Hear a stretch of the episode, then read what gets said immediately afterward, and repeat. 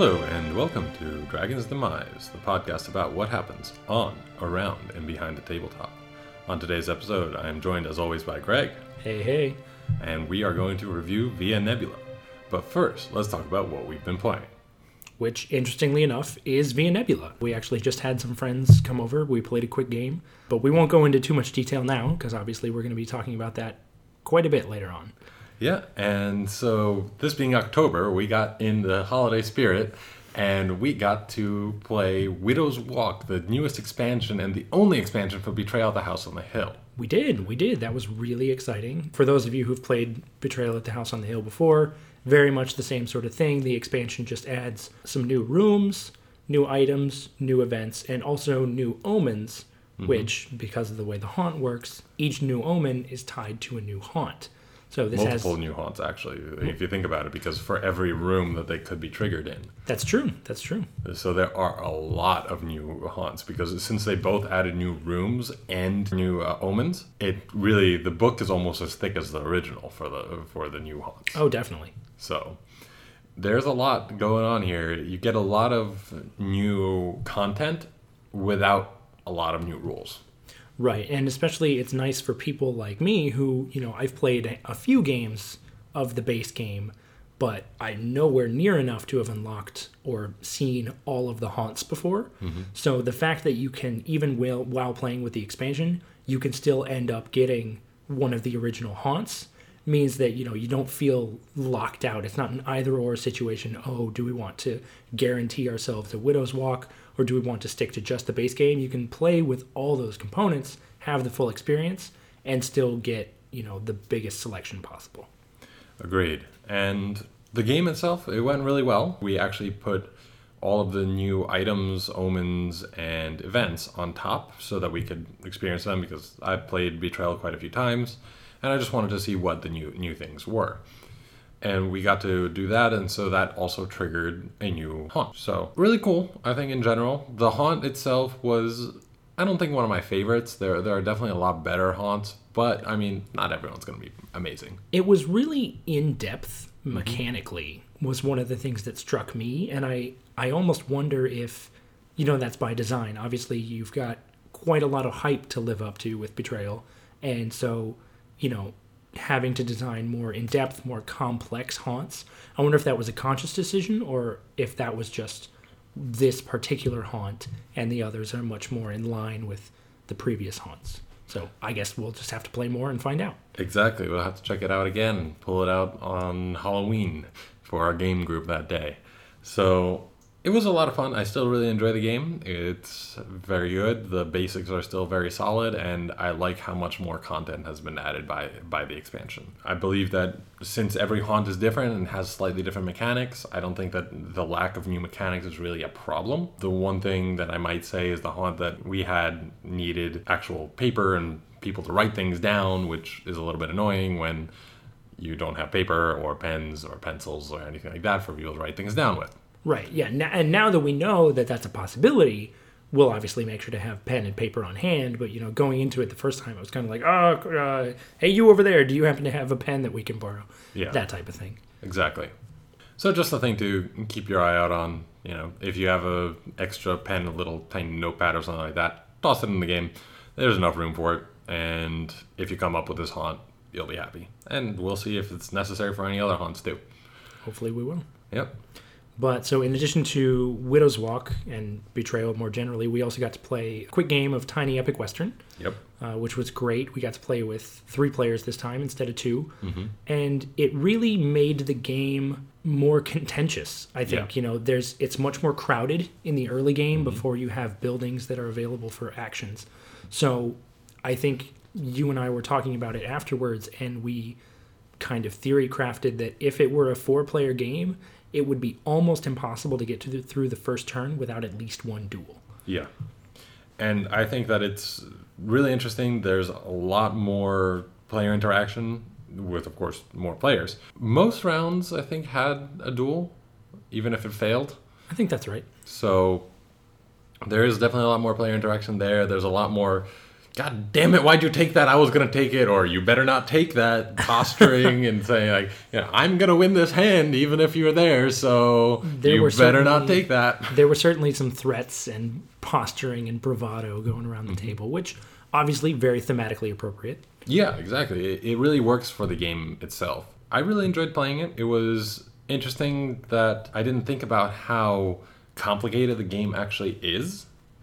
Because we tried to add someone in after one round that was started because one person had to leave.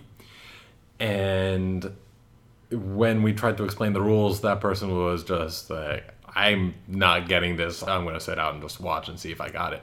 And then that person at the end of the games was like, I still have no idea what the hell was going on. I'm sure it didn't help that we started that game at like 1.30 at night. So this was a little bit of a alchemist situation. Definitely, definitely. And so at that time of night, it can be a little bit difficult to understand a new game. But I will say that Tiny Epic Western, just like Tiny Epic Galaxies and uh, the entire Tiny Epic game series, is definitely more than meets the eye. You get a small box with a much more in depth game, and I really appreciate that from them. Oh, absolutely. It's jam packed. In addition to just board games, we have both been playing in our RPGs lately. We have. Yeah, we finally had a chance to get back to the table. Yeah, so this is your second session, I believe. It was, Dragon yeah. Age. We we were put on a brief hiatus while our GM was on vacation. So we'd been hoping to play every other week, but it's been I think a month since our previous session. But we we were able to sit down for a second session. That was a lot of fun. The people are friends more or less from from way back, so it was good to you know sit down in a, a Skype chat with each other. We're playing remotely via Roll Twenty, and just you know have some fun, have some laughs, but also advance the plot a little bit. Mm-hmm. And my group, we had actually two sessions a few weeks ago. We didn't get a session in last week, and we're not getting one in this week just because of people's commitments and that kind of stuff. Our last two sessions were a lot of fun. They definitely started pushing the story forward a bit. I'm really looking forward to seeing what happens next. We just found an artifact that we find is from an ancient civilization that was in that area and we have no idea how to activate it like i know some things about how to activate it but in general it opens something else that then is now going to be something that we're exploring and this was after a big fight that we had where all of us are like almost dead and hopefully not going to get attacked from underground in the fort Hopefully. so it's it's been quite an interesting few sessions and i'm really looking forward to uh, going back to it i'm also actually going to have a session about the background of my character with the gm this week Oh, that's nice. Just like a one-on-one. yeah just a one-on-one where i'm not sure if we're going to be doing all too much role playing or if it's going to be just a discussion but either way it gives me a chance to really develop my character's background i am only four pages into a backstory so Oh, only four pages. Well, to put that in, in perspective, when I played Star Wars, I had a 21 page backstory. Right. None of this is surprising to me, or probably to anyone listening at this point. Yeah, I, I like my stories. And I mean, more power to you. It, it helps me actually roleplay the character. Right. And that's really what it's all about is, you know, these ex- expository, hmm, excuse me, sessions are really about helping you and the GM figure out who this character is so that you can play them in a way that's much more satisfying to you. You have more fun as a player, the party has more fun because they get a more well-developed sense of who you are. You know, as a character, but also as a player, because they can sense that you're having more fun. Yeah. And I think it's really worthwhile to do, especially once you get a couple sessions in, because there's always the few kinks that you work out at 1st mm-hmm. But once you're over that hurdle, it can really make a big difference if you just take that little bit of extra time and communicate about, hey, you know, this is who I am, this is where I'm from, Yep. this is what my motivations are. Exactly, and it's even more fun when you actually have to discover that on your own. Speaking of which, we have recently started preparing for Polaris RPG. So, this is a system where the world pretty much is underwater now, most of Earth. It is apocalyptic and everything like that. The surface is uninhabitable. It sounds like a really, really cool story of a system. Character creation is not easy. It's very challenging. Preparing is exactly the right word with it. And I don't want to go into too much detail at this particular moment simply because this is part of a process that we're working on developing where we're going to be playing a new system with a handful of our friends, maybe four to six sessions, and then we're going to sit down and we're going to do a review of the system. We're going to talk about some of the experiences that we had. We're going to talk about what the system itself was like, uh, and we're hoping to bring that to development sometime, you know, in the next couple of months. So Yep. that should be exciting. And that way, not only are you going to be able to hear our review, but you'll also be able to see us playing the game. And that will be on our YouTube channel, and the review is going to be, as always, here on Dragon's Demise podcast. Look out for it.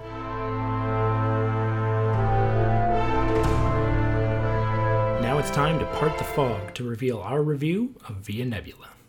Yeah, as we mentioned earlier in the podcast, we played this just recently, and so far it's been quite a bit of fun. It has. We've had a chance to play this a few times now, kind of come at it from a couple of different angles, get a couple of different layouts. We have played both the, the basic and also the advanced side of the board. Mm-hmm. So we've got a, a decent grasp on how things work. And pretty much how they work is you've got resources on the field and you're trying to get those resources onto your building sites so that you can complete contracts to score points. That is the gist of the game. The resources that you put on the board are always in certain set predefined places, but where each resource is type of so there are resource spots, but the type of resources that go there are random. And then you set up the board like that. Everything else is covered by fog or other impenetrable hexes. First, I guess we should describe the board. Right, that would probably be helpful. So the board of Via Nebula is a hex board that has a few different types of tiles. One, meadows. Meadows at the beginning are all full of resources. These can be exploited by the players in order to reveal them fully and use them for construction. Next, you have the ruins. Ruins are the only places where you can actually build. So these are the tiles that you will put your construction site and then you will build your buildings there. Third, you have the fog.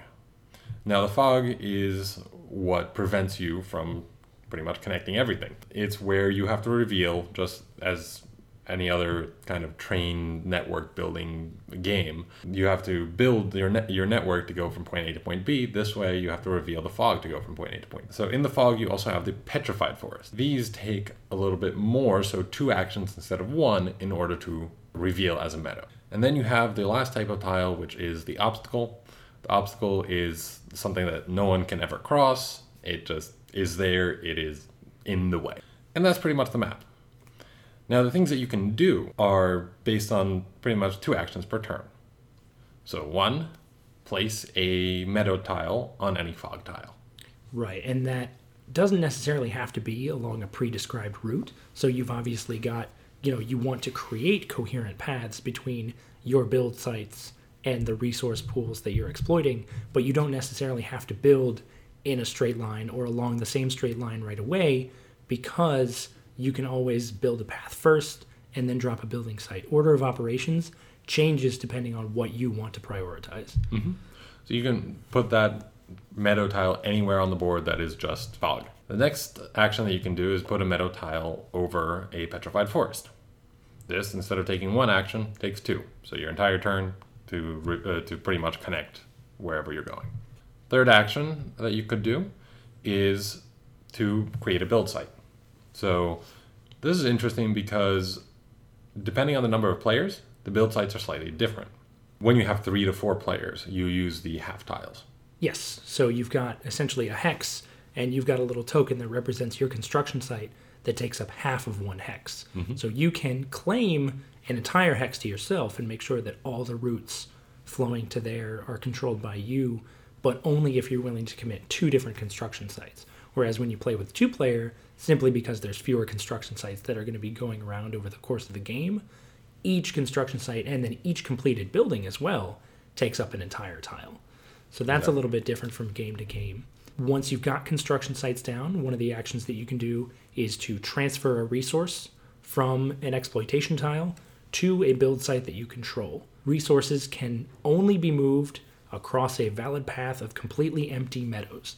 So mm-hmm. you can't move through ruins, you can't move through fog, you can't move through impassable tiles, but you also can't move through meadows that aren't empty. So any meadow that still has a person's meeple on it mm-hmm. for claiming, any tile that still has resources on it because they haven't all been moved away, are completely impassable until those are gone. So there's a little bit of strategy there in terms of okay, well, I'm going to strategically take resources from here or else wait until other people take resources from there because once that's gone, it opens up a valid path to this other type of resource beyond that I need. Exactly. And so the action of exploitation itself is the last thing that you can do on your turn, or second to last, technically. So the exploitation, what that does is you take one of your two meeples when you're playing with three or four players. You get three meeples when you're playing with two. And you place that on a tile that shows a resource.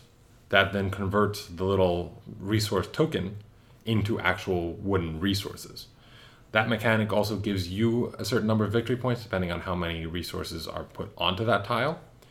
And then the resources are available for use by anyone. You then, as Greg said, bring those resources to your construction sites, of which you always have three available total. They can be in use or otherwise, but you're trying to bring the resources to them. The last thing that you can do is, of course, build. So, this is the main part of the game where you have five contracts that you can have in total, and whoever builds their fifth contract first begins the end game. There are communal contracts, which are put out so that everyone can see them on the board. Those can be taken by anyone who fulfills the necessary resources on a construction tile. And then you also have two of your secret contracts or private contracts that you can use from your hand, pretty much. So those are ones that cannot be used by other people. Right. And so, since there are only four communal contracts laid out at any given time, especially since all the games that we've played have been with four players, that leads into a lot of racing to be the first one to get the required resources so that you can, complete, can complete a particular building. You know, if you're competing for a building that costs uh, one lumber, one pig, and one wheat, you know, someone else can just as easily put a building slot on the ruin where you have your building slot, draw from all of the same resource exploitations that you've been drawing from, and get there sooner because you did all the legwork. That's one of the things that's really surprisingly deep and surprisingly nuanced about the game. You know, when you go into it, you're thinking, oh, okay, I just need to take a resource from here, build the building, bada bing, bada boom. But then actually, you find out, okay, I've done all this labor, and this other person has had a strategy of capitalizing off of my exploitations, off of my explorations. Jacob's looking very guilty right now. Very guilty indeed. And they beat me to the buildings that I want to get to. Mm-hmm. So that's definitely one thing that you have to keep in the forefront of your mind when you're looking at these communal buildings. And it's one of the things that the secret buildings are a little bit of a safeguard towards. There's eight of them total because, you know, two each for four players, but they're also different types of buildings. The, the mm-hmm. buildings that are available for secret contract are only available through secret contracts and mm-hmm. none of them overlap. So you've got things that say one other very important thing that we forgot Yeah. to mention, including giving victory points at the end of the game. Each completed contract allows you to use an ability immediately if you mm-hmm. so choose. So these can be anything from place one of your meadow tiles onto any fog tile instantly and for free mm-hmm. to, you know, this card, a simple this card is worth bonus points at the end of the game to the secret contracts that I was about to mention of take any resource from the supply and put it onto one of your build sites. Yeah. So there's some strategy there. You can pull off some sort of surprising come from behind moves if you have the right secret contracts. Mm-hmm. But it's a very delicate balance between broadcasting what it is that you're going for and trying to make sure that no one else beats you to that. Yeah. Hey, Greg, could I just hoard all of the different resources on my building tile? That's a great question, Jacob. I don't know when we started doing that, but actually, no. So you've got anywhere between three and five resources on a particular exploitation, and you can move them one at a time onto your building sites. But you don't want to necessarily move all of them onto a single building site just to clear the path, because once you either complete a contract using that building site, or at the end of the game, if you haven't managed to complete a contract there, you're going to lose one point for each resource that was left over after you complete a contract. So, say again, for example, you've got a building that costs one stone, one pig, and one brick, and you have all three of those plus one additional lumber on mm-hmm. your build site. You build that building, complete the contract, and then that lumber goes to a special area where it's going to count against you for points, mm-hmm. which is why to counterbalance that, you have other special things on contracts, some special abilities like Caravan actually say remove one of your resources from a building site you control or from your storage area. So you have to be really very careful and very precise if you don't want to risk taking negative points.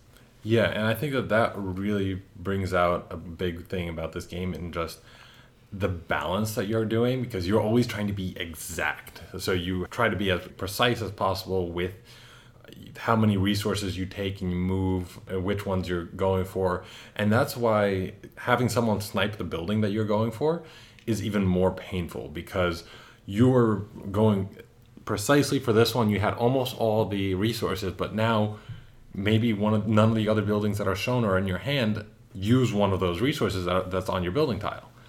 And that can also determine when you move certain resources to your buildings. So there's a lot of really cool nuance in the game where you have to really be careful about when you're moving when you're revealing when you're doing all these different things to pretty much prevent other people from screwing you in that way and keeping your options open. And this is a game where 26 was the last winning point score, and I think the game that we played before that was like somewhere around 21 or 22.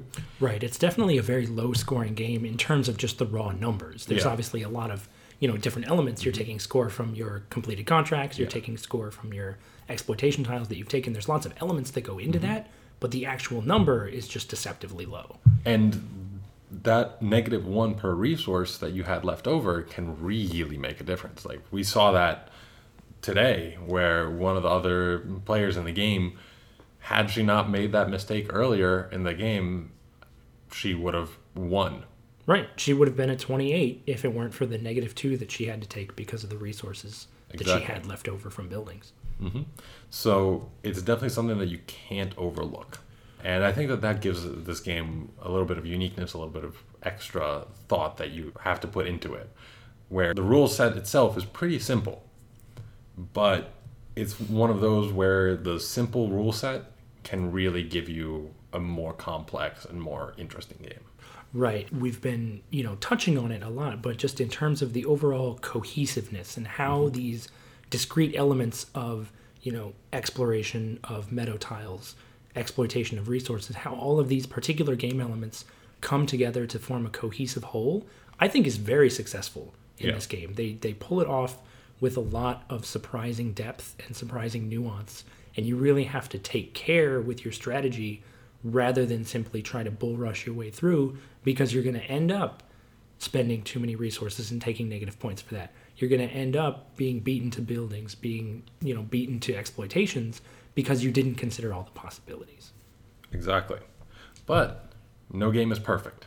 That's right. One of the things, you know, that really came to my mind is all the games that we've played so far have been with four players. Mm-hmm. And no matter what number of players you have, be it two, three, or four, you're always going to have four communal contracts on the field, which means in a two player game, you're going to have more or less elbow room, breathing room to go for the contracts that you want. You might step on each other's toes sometimes, but in a four player game, you're going to be constantly taking contracts from other people. You're going to have contracts that are being taken from you.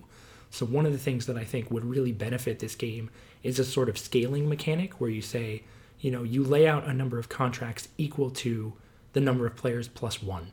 Mm-hmm. Because then you know it would result in a little bit tighter of a two player game but a little bit more breathable four player game. And i think you would have probably a more consistent experience across the number of players. Agreed. And one of the things that I noticed about the game that I think could have been a lot better is to do with the contracts themselves. First off, I think that there are not enough of these contracts. Uh, there are only those eight that are the secret contracts, and I think it would be a lot better if there were more of them, if you had like maybe at least 12 to 14 of them, which can give a lot more variability, a lot more variety to playing the game.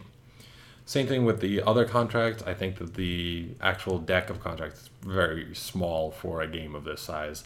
And it's going to take a little while, but I think it could affect the replayability. The biggest thing, though, for me is theme. So, Agreed. first, Via Nebula, the name. Everyone assumes it's a space game. I assumed it was a space game. Everyone that I've talked to is like, "Oh, that's the space game, right?" And we're like, "No, no, it's a fantasy game with pigs and funnily dressed characters." Yeah, and I bet up, up until now you may have still been thinking that this is a space game where you're taking something from like on some alien planet or something. I don't know. We have said pigs and wheat kind of a lot in this review. True, true. But still, I mean, it's it's the kind of game where you have a really cute pig.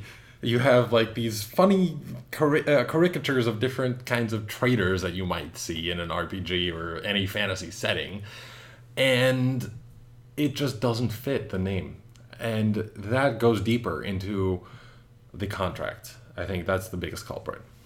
Where these contracts are represented on the board by buildings that you put on the ruins. So the contract can be anything from a priest that Greg built in this last game. I did. I built a priest. Yeah, he built a priest using resources. It took three whole re- like that was a very large priest. Yeah, I mean, it just doesn't really work thematically. Like, the art is cool, it looks nice, but just change the priest to a cathedral.